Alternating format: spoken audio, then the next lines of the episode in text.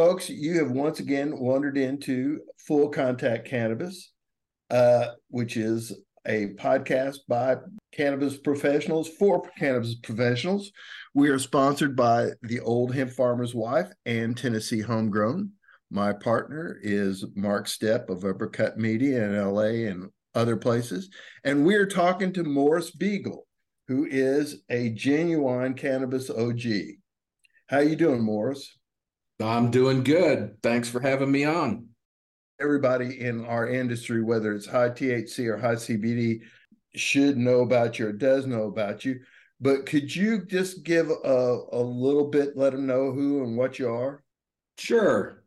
So I uh, actually entered into the industry officially back in 2012 when Colorado passed Amendment 64. We became the first adult use state to passed legislation. It also opened up the opportunity for folks to start growing industrial hemp before the 2014 Farm Bill here in Colorado. Friend of mine, Ryan Loflin, planted the next year and grew in 2013 before it was federally legal. Um, I started Colorado Hemp Company at that time. I had come out of the music industry, which I'd been in for 25 years. And during that time, I'd also experimented on the industrial hemp side, making t-shirts and hats out of hemp-based uh, apparel and textiles. I've been familiar with industrial hemp for quite a while, since really kind of the mid-90s. I read Jack Herer's book. There was a hemp store in Fort Collins, Colorado, that I befriended the owner and kind of got my schooling back then, but didn't really enter into the industry until, like I said, 2012. 2013, I launched Tree Free Hemp Paper and Printing, a hemp paper and printing company. 2014, I launched NOCO Hemp Expo.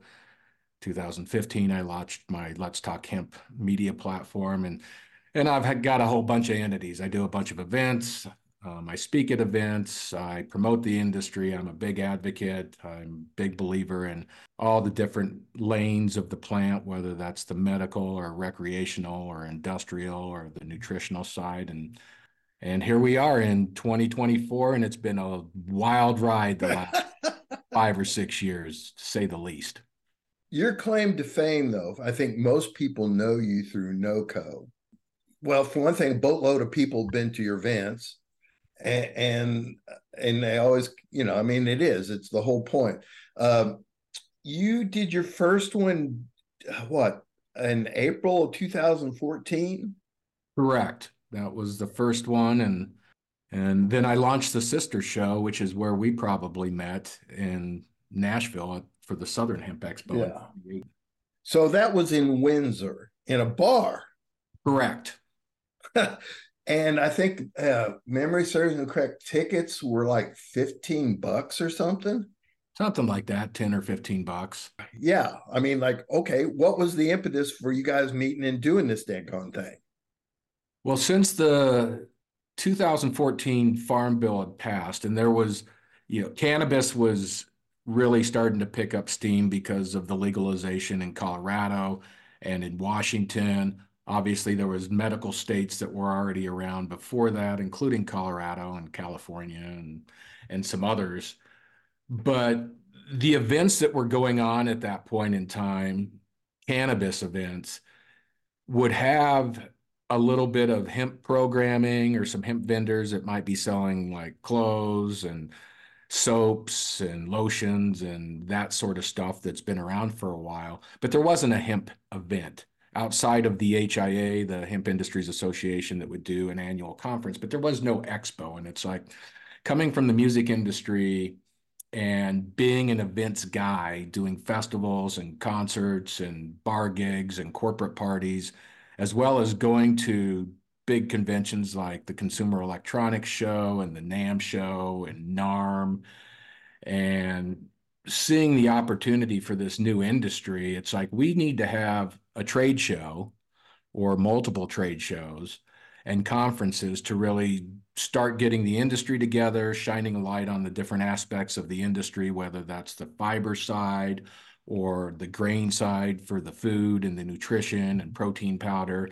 And then all of a sudden, here's CBD, this non intoxicating cannabinoid, was like, here's something new that wasn't really that anticipated from the industrial hemp folks. And obviously, we know that that expedited the growth of the industry and and made a lot uh, a lot more folks aware of what hemp was. So it's like we need to start a hemp expo, and that's what we did. And it started small and it grew exponentially every year through 2019 until really the crash of the the CBD market and the beginning of the pandemic.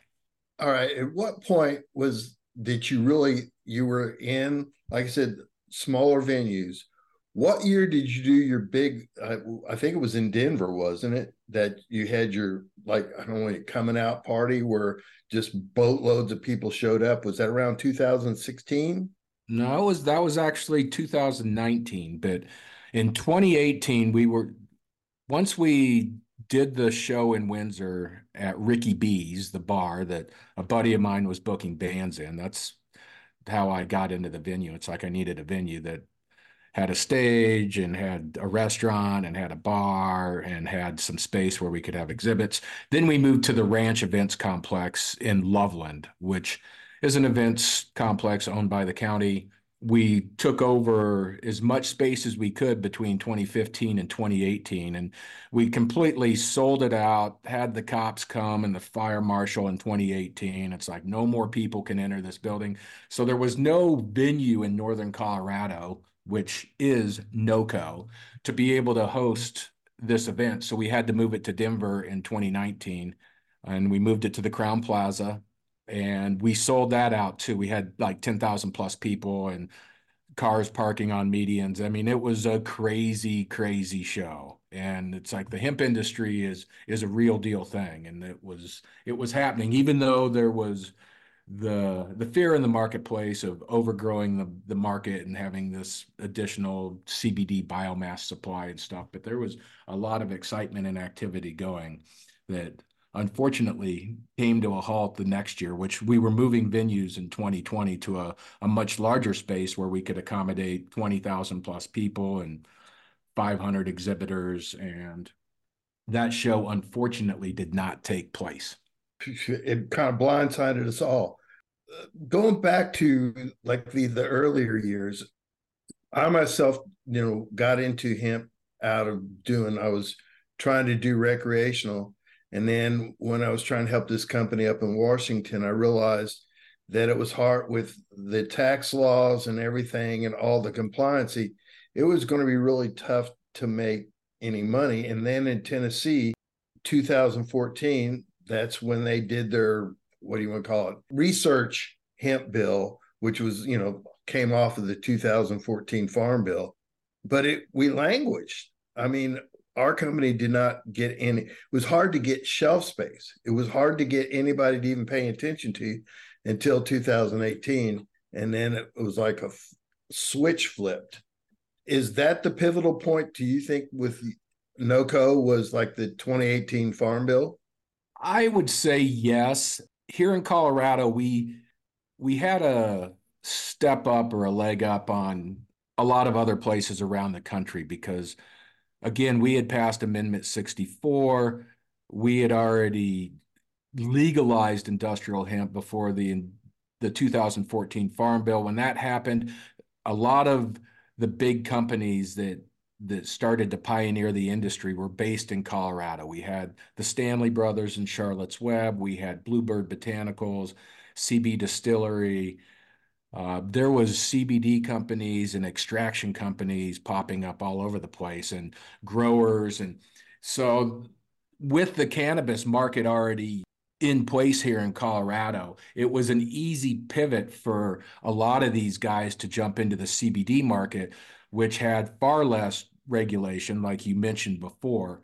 You know, the medical and recreational side of cannabis is heavily regulated compared to the hemp side. And it's like all of a sudden people are moving out of warehouses and greenhouses and growing 50 or 100 or several hundred acres of high CBD cannabinoid hemp it became a huge Wild West. So things were taking off in Colorado. And then when the 2018 Farm Bill passed, uh, around the country things started to really blow up and You know, people had dollar signs in their eyes and shiny objects in front of them, and everybody was going to get rich and make fifty thousand dollars an acre. And well, we know how that turned out. All right, because uh, there's a couple things here, and and I know we, we you you're real busy and have so much fun, but there are a bunch of things to explore. I'm trying to think about the first one was since you got like I I I met Ryan a few times and conversed with him through the internet a few times, but he was a real hemp guy. The first people who did this because even with us, even though we were getting into CBD, we were going to try to dual purpose the first year we were going to try to do seed oil and then take the bracts, you know, and, and process that. But we found in Tennessee none of the Canadian seed varieties would work there. Next year we went to fiber and realized fiber worked real well in Tennessee, but nobody wanted to come in and do the decortification or any of the other infrastructure. So we ended up, you know, 50 acres of stuff getting basically bush hogged and then we just said, screw it, we're going to go CBD.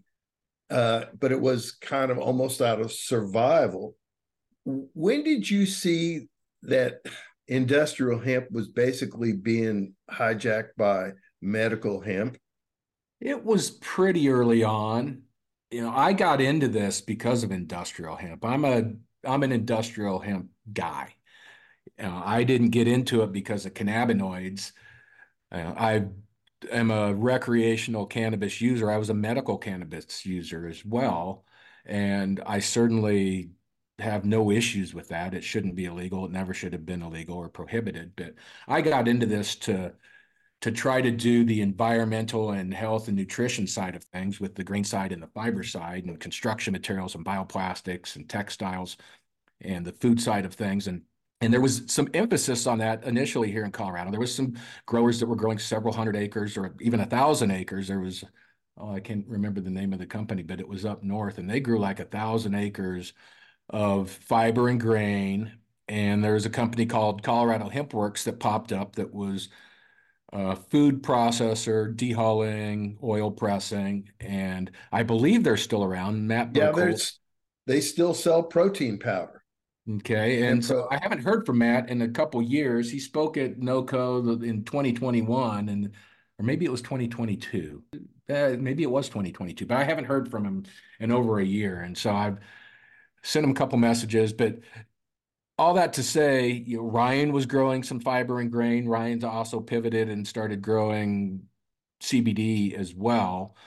The fiber thing never took off or in Colorado, and it's starting to a little bit. We finally got a processor decortication company, Global Fiber Processing, that's up and running now. Um, there was some folks also doing another group in the San Luis Valley. I think it was SLV hemp processing or something that was doing the grain thing and had a oil press and the dehulling machine.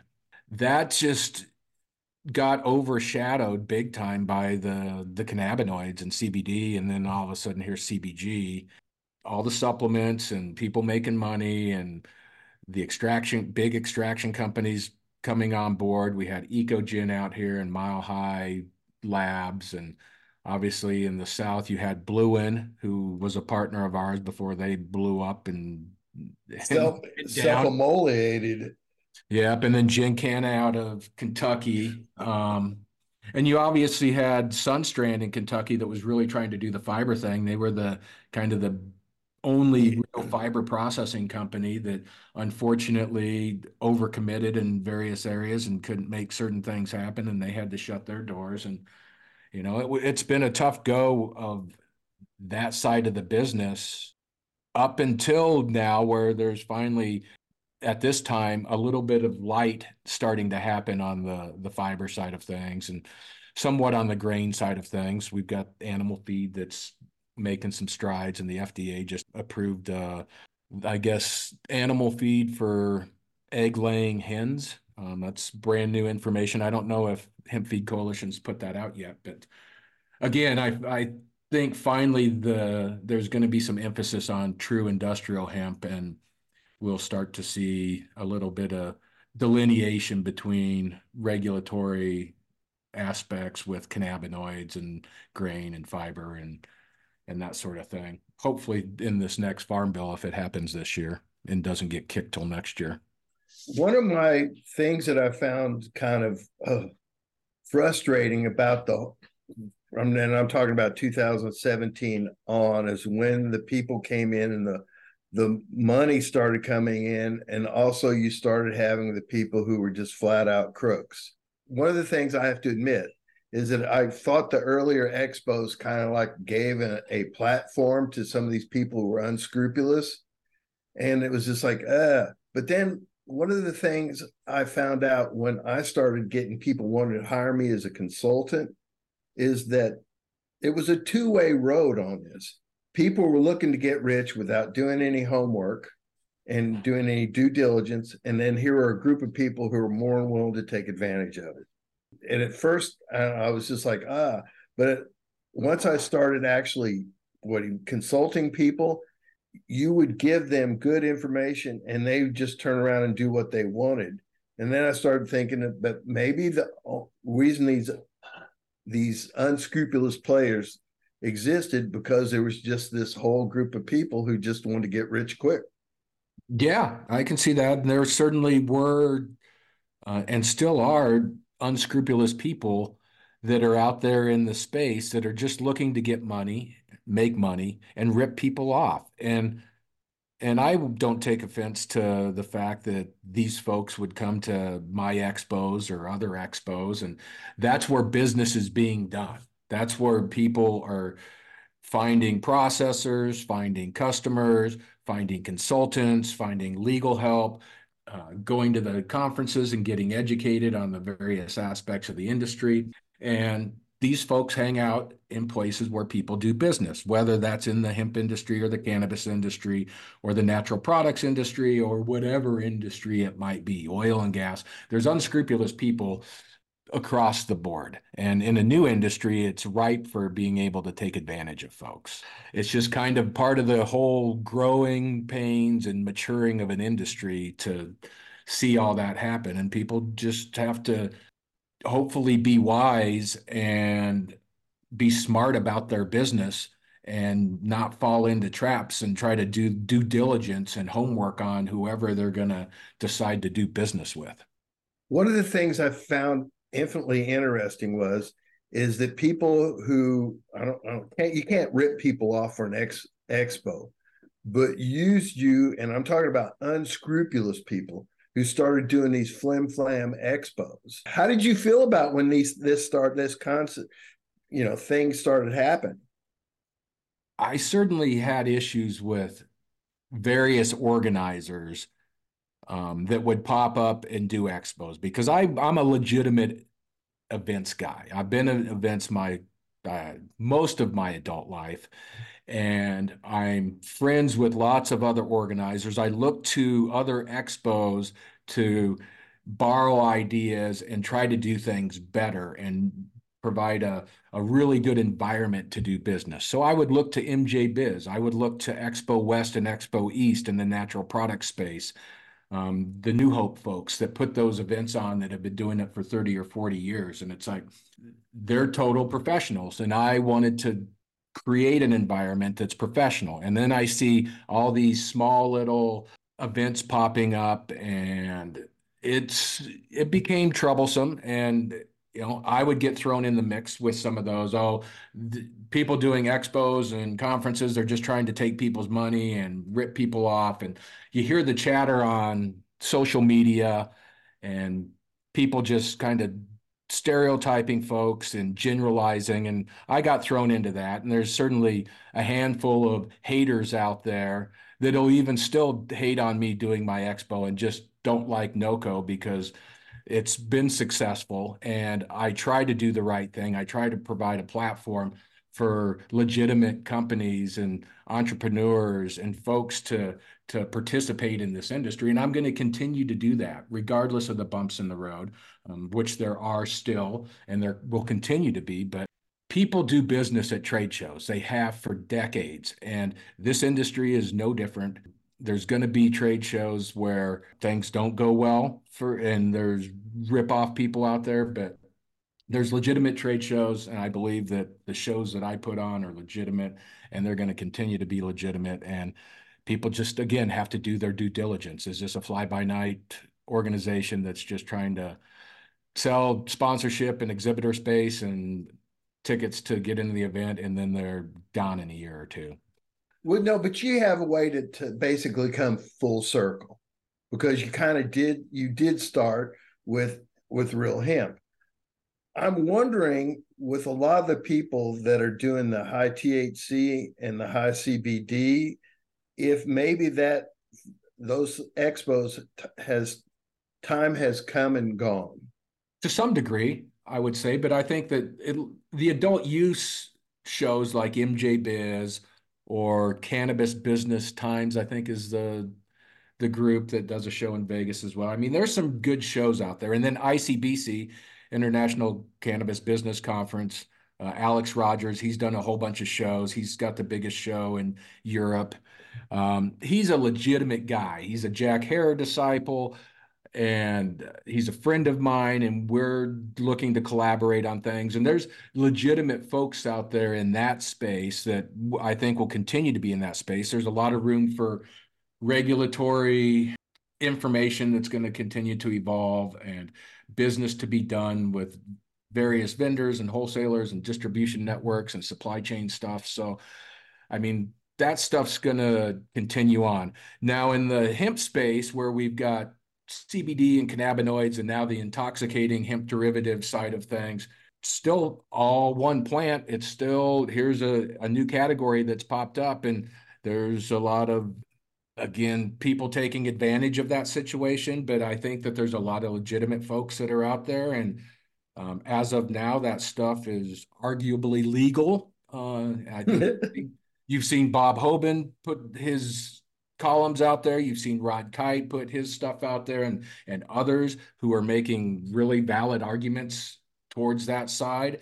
And I think this is a great opportunity for hemp that's federally legal that it can serve a broad range of customers and consumers that don't have access to adult use cannabis in various markets like Tennessee and Kentucky and well and so there's there's an argument to be made that this is paving the way for the normalization of cannabis but also this also has fueled this feud, uh, feud between high THC and high CBD hemp derived cannabinoids. And like, and that's the thing that gets me is in Tennessee, although we're hemp derived and all that, basically up until now, and they're trying to change it. People people were bringing in weed from other states and calling it uh, THCA flower, and which is the irony is that there's a whole THCA flower industry that's basically built on black market marijuana. The so, THCA thing is, I think that that needs to be in its own bucket compared to hemp derived delta 9 gummies and drinks and and some of those products where it's CPG stuff but the T- THCA we'll see how all that pans out. I'm Well they're getting ready to make it THCA flower illegal here in Tennessee. Okay. unless there's a reprieve from the governor or Hail Mary or something July 1st uh, THCA flower is going to go away in Tennessee. It's July 1st yeah the thing though, the reason I'm kind of bringing this up is that in 2018, I think is when the first uh, Southern Hemp Expo was in Nashville. Yep. I don't know about you, but I was blown away. I was expecting a few hundred people to show up at the most. And I remember the first day, which was supposed to be just strictly B2B. I was, me and LT were driving up and there's these lines. And we and we had no idea why there was lines. It was like a fire, you know, somebody pull a fire alarm or something, whatever.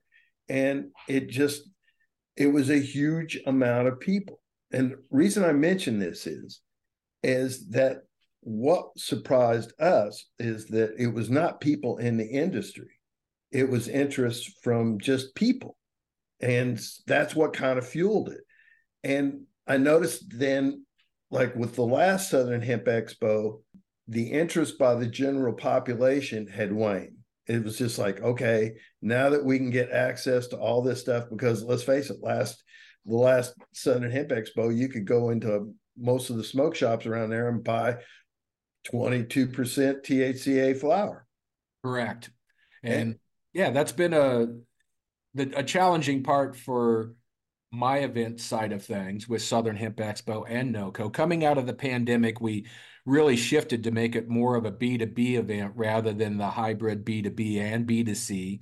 Um, basically, first off, because of the social distancing and the health and all the crap that we had to go through um, to make sure everybody's safe you know we're opening it back up to to have more of a b2b slash b2c feel but it doesn't have the same buzz that it did when it, it's not new anymore. It's like all right been there done that.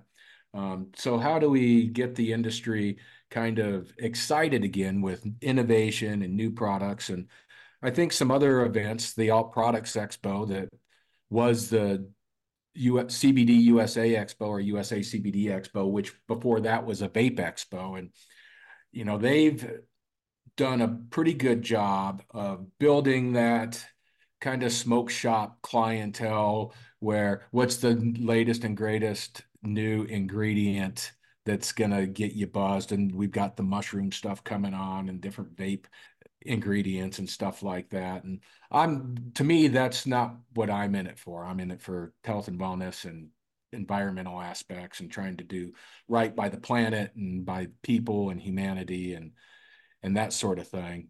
But yeah, the the general public interest has waned when it comes to coming to expos like uh, like it was pre-pandemic 2018 and 2019 i'm sure you were at the one in 2019 when we moved it to franklin because that show was crazy too. I know. It it was yeah and just yes the the whole the first southern hemp expo even though i'd been to a few other ones was an experience in the fact that you you felt almost like it was a special time and moment in space that this was never going to be this way again and to be there and to observe it was really really cool. I got to ask you do you think the the cannabis especially the hemp derived cannabinoid cbd market is still addicted to 2019 oh potentially. Um, but i think that the people that are going to do well in that space are beyond that or, and are looking to the future and how do you, we create compliant products that are safe for consumers and how do we build brands that can have longevity and create a marketplace that will expand and normalize cannabis consumption. I think a lot of the people are still probably stuck in that space, but I think that there's forward thinking people in the industry that are in that lane that are doing cool things and are again are looking towards the future and and are just smart business people. The reason I say that there seems to be in the industry is that Tennessee homegrown did it just went crazy, and and it was really really cool. And I do reminisce about it, and you know you do fantasize about being able to do that again but that's what I'm saying. What I, what I said it was a special time and moment, in that the fact that all of a sudden you had a huge amount of people, almost well within a year or two, become aware of something and des- decide they wanted in on it. And can that ever be recreated? We'll see. We're going to try to do our best at this next NOCO in bringing all facets of the industry together because there's certainly a lot of division between the intoxicant side, um, the health and wellness side, the fiber side, and then the high THC cannabis side. We're we're inviting folks from all different lanes to participate in this year's event and to come together and have discussions and how do we coalesce around cannabis. It's one plant. People can argue as much as they want to that fiber and grain, it's a separate thing. And it's a, you can, it's certainly a separate category. But when it's all said and done from a scientific standpoint, it's all It's- cannabis. Yeah. And maybe the fiber is going to be regulated this way, grain's going to be regulated this way, CBD and non-intoxicating cannabinoids are this way, and then you've got the derivative side from hemp that's this way, and then you've got the marijuana side and the pharmaceutical side that are this way. We're all going to have to come together and and be in the same room or in the same area and have these discussions. And it's better if the industry figures this stuff out and we bicker and and just go back and forth between ourselves rather than having a bunch of bureaucrats in federal and state legislatures that are making these decisions for us that don't understand what the hell's going on. I think that there is an opportunity for us to elevate and make this exciting again where everybody can participate and every under everybody understands their role in their lane. So that's my hope.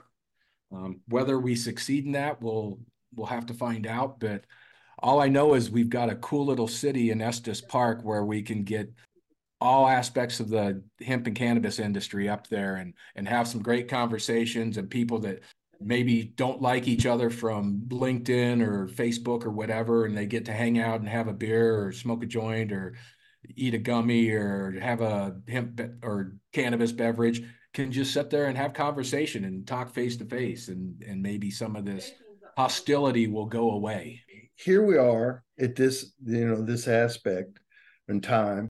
Do you really think that people will adopt hemp as readily as they did the idea of hemp? I hope so, but I'm not sure on that. I I think it depends on some of the regulatory and federal support that that happens. I think that the USDA is supportive of hemp and will there be some subsidy type opportunities that will give rise to the nutritional side and the supplement side and the fiber material side? And are people going to want to build hemp homes? Or when they decide to do a retrofit of their home are they going to want to incorporate hemp insulation or hemp wood flooring? Or are you going to start drinking hemp milk if you're into non-dairy? Are you going to start incorporating hemp protein powder? Or are you going to start taking various cannabinoid supplements that are great health and wellness supplements as part of your regimen? I, that's a good question. I i think that we're seeing more and more people utilize cannabis across the spectrum. So i think that the opportunity to grow the space and really all different categories is certainly there uh, for good business people and good brands and people with vision and people who are innovative My pet peeve is people who are activists and put up memes about hemp can save the world, but they do not go out of their way to buy hemp uh, clothing or hemp food. I get up every morning and I have a smoothie that has hemp protein in it.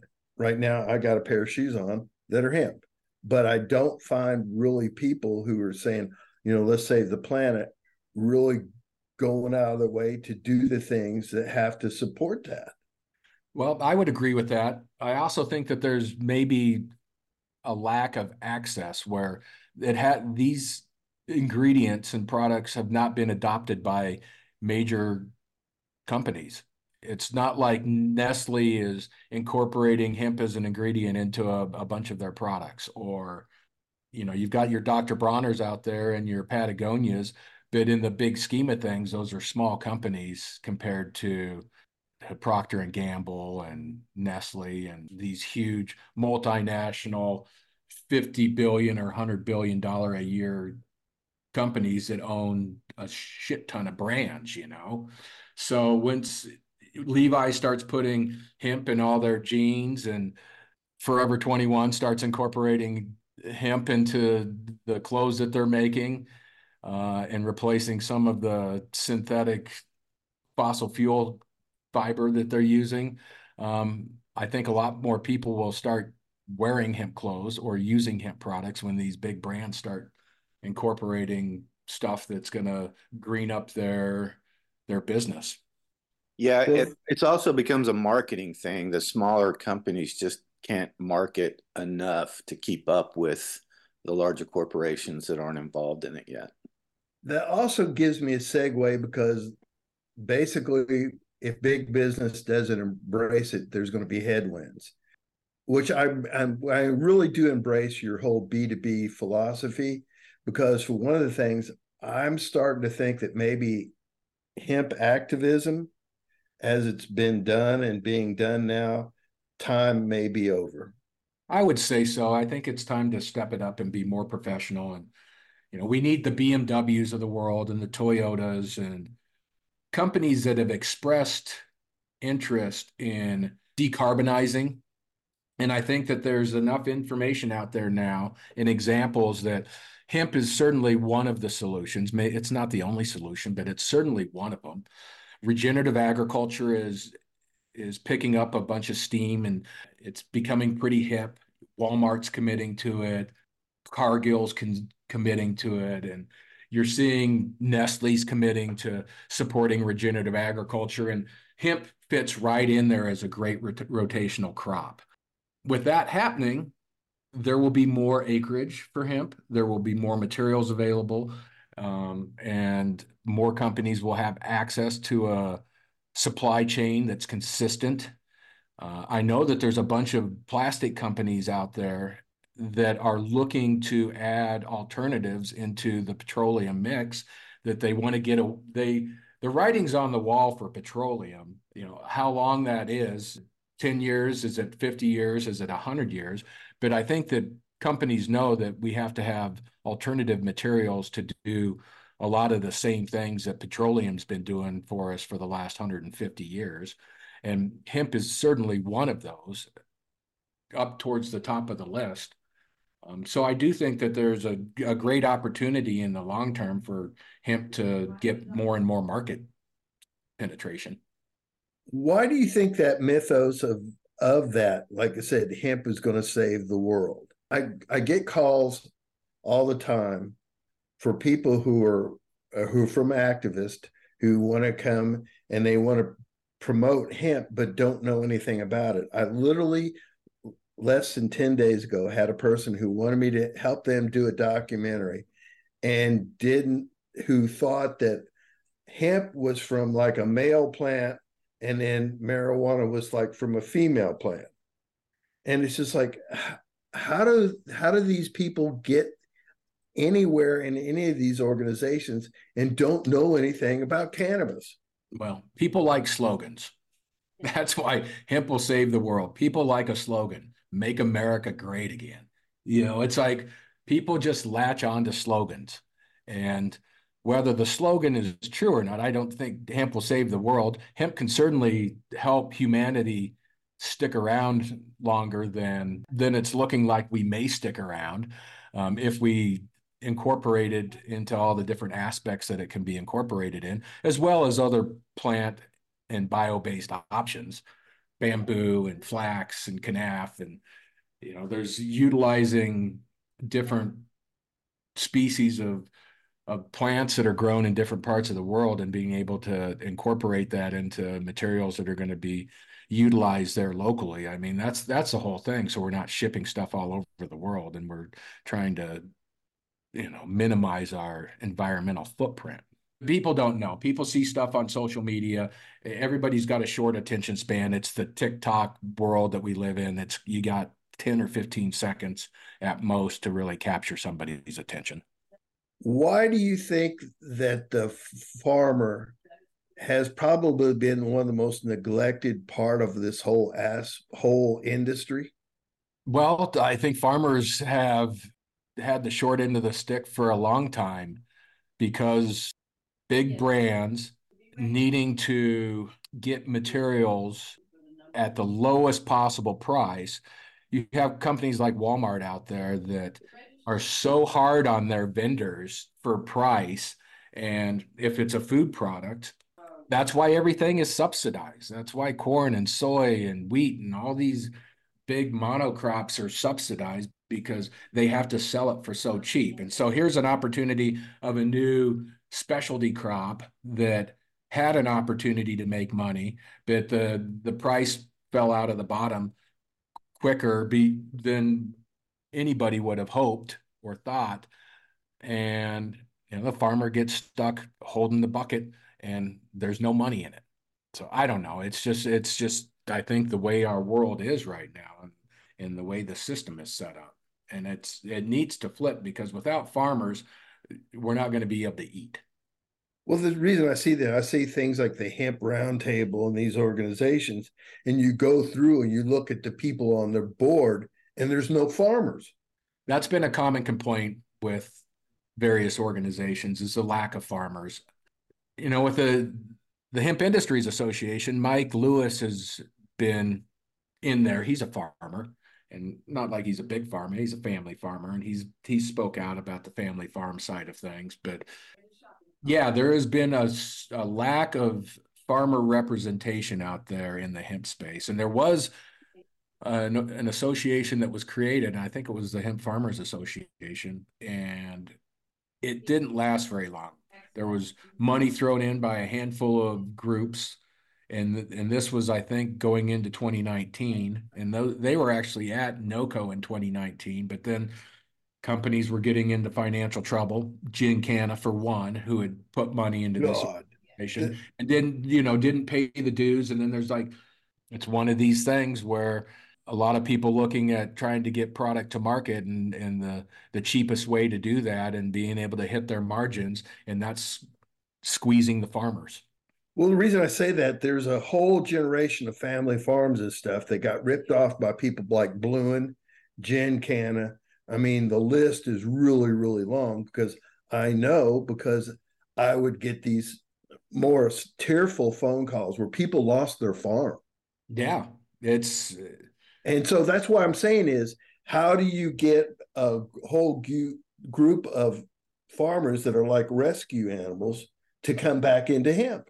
Right. That's a you got to have good legitimate companies that are providing farmers a contract to buy their crop or provide seed and where they're going to make as much money or more money than they are growing whatever staple crop they're growing corn or soy or wheat or alfalfa or hay you know or can you grow X amount in rotation for us. And whatever you grow, we're going to buy and you're not going to lose your money on it. Or the USDA is going to have to really step in and provide a subsidy program to get this crop up and going and build confidence with the farmer network across the country so they know that if they're going to grow it it's not going to be like it was in 2018 and 2019 2020 where people lost their farm a lot of folks in the long term are going to be farmers that are growing corn and wheat and soy and it's the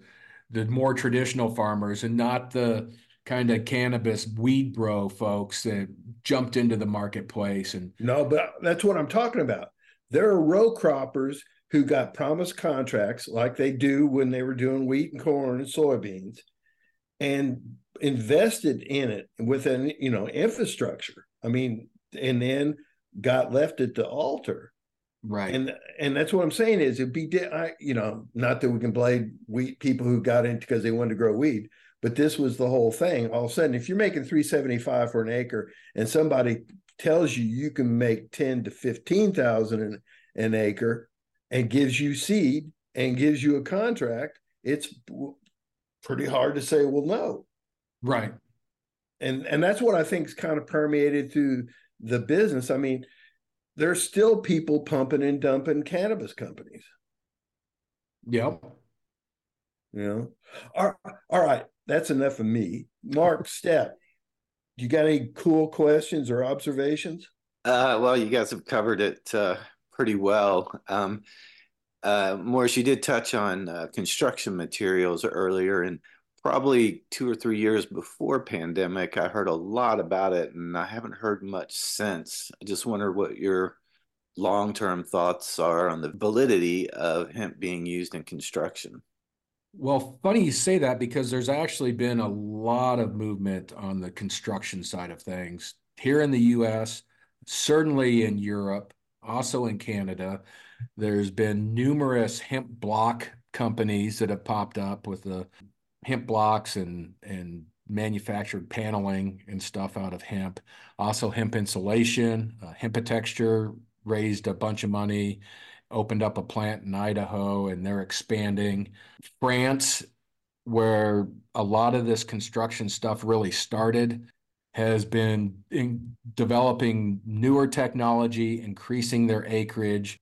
I would say that the the growth of the hemp construction industry has been probably a thousand percent plus the last few years here in the United States. There's a lot more hemp homes going up.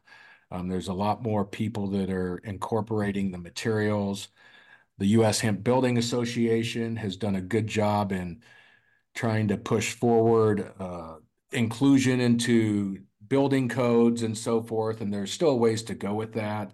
The I truly think that there's a lot of opportunity when it comes to utilizing hemp as a building material. Finally, we've we've got a dozen processing folks around the United States that are actively decorticating and producing materials for hempcrete and hemp insulation and they're selling product and there are builders and contractors that are buying this and it's becoming more commonplace um, and i see that that's only going to increase. The the emphasis is there the green building kind of folks are finally coming around and realizing hey this is actually a great material. Um, it performs well. It it works in with the whole decarbonization uh, agenda that is being put out there for climate smart commodities and um, the whole climate carbon initiatives. So I'm optimistic, and I don't think that this is just like a here, let's get rich on hemp building materials because that's not going to happen either. It's like it, it materials are another thing where it's all price sensitive. Can this industry scale to a degree where if I've got a choice between using rock wool or hemp, what am what am I going to use? Um, if they're the same price and hemp performs better and it's a healthier alternative, and I have a cleaner environment to breathe in my home or my apartment or whatever, I'm, i want to choose uh, the the hemp. Yeah, that's great to hear. I mean, I know when it first started, it was it was a price problem because it was expensive as the technology developed. But if it's getting competitive, it's that's good. I think we've got a ways to go before it's really competitive, but I do know if you go to the U.S. Hemp Building Association website, um, or you go you Google International Hemp Building Association or Hemp Building Forum that was held in the Netherlands back in I believe it was October. You know, there's a lot of companies that are jumping into the space, and there's a lot of people that are wanting to move in that direction and and I think this is where it becomes traditional agriculture, where it's like, all right, I'm going to grow fiber, or I'm going to grow a dual crop for fiber and grain, and and I know that I'm going to be able to make my four or five hundred dollars an acre, or whatever that looks like, and these materials are going to go do well for humanity and for the planet. Morris, we're going to let you do what shameless self promotion you want to do right now. The thing that I will say is that the hemp industry is not dead. Not everybody in the hemp industry is a crook. There's a lot of good folks here, a lot of hardworking, passionate people that really care about doing good business. All of you that that kind of fit that profile, you're all invited to the 10th annual NOCO Hemp Expo. This is our 10th anniversary. It's been a long road. It's a long way to the top if you want to rock and roll but it is happening April 11th through the 13th in Estes Park, Colorado. New venue. NOCO is moving back to northern Colorado. It's a great little town. Uh, you can go to nocohempexpo.com and find out information about exhibiting, sponsorship, or buying tickets. All that stuff is on sale right now, and you can reach out to info at nocohempexpo.com for more information. Uh, we've also got volunteer spots. And if you want to keep up on hemp news that's unbiased, that's not negative, you can go to letstalkhemp.com. Uh, we curate a lot of news from around the world. We put out original content as well. And again, we're here to to be positive and try to build a successful industry. And we're not here to tear people down. We want to build people up and you know have a positive society and a positive worldview rather than all the negative stuff that we hear out there on a daily basis. Way cool. Folks, you've been listening to Full Contact Cannabis, which is sponsored by the Old Hemp Farmer's Wife and Tennessee Homegrown. And as always, keep one eye on the market and the other eye on the weather. Thanks. Full Contact Cannabis is a Tennessee homegrown and uppercut media production. You can find Tennessee Homegrown on Facebook, LinkedIn, and Twitter. Visit our website, tnhomegrown.com, for more background and information covered in our podcast. Post production services provided by Uppercut Media and can be reached at uppercutmedia.com.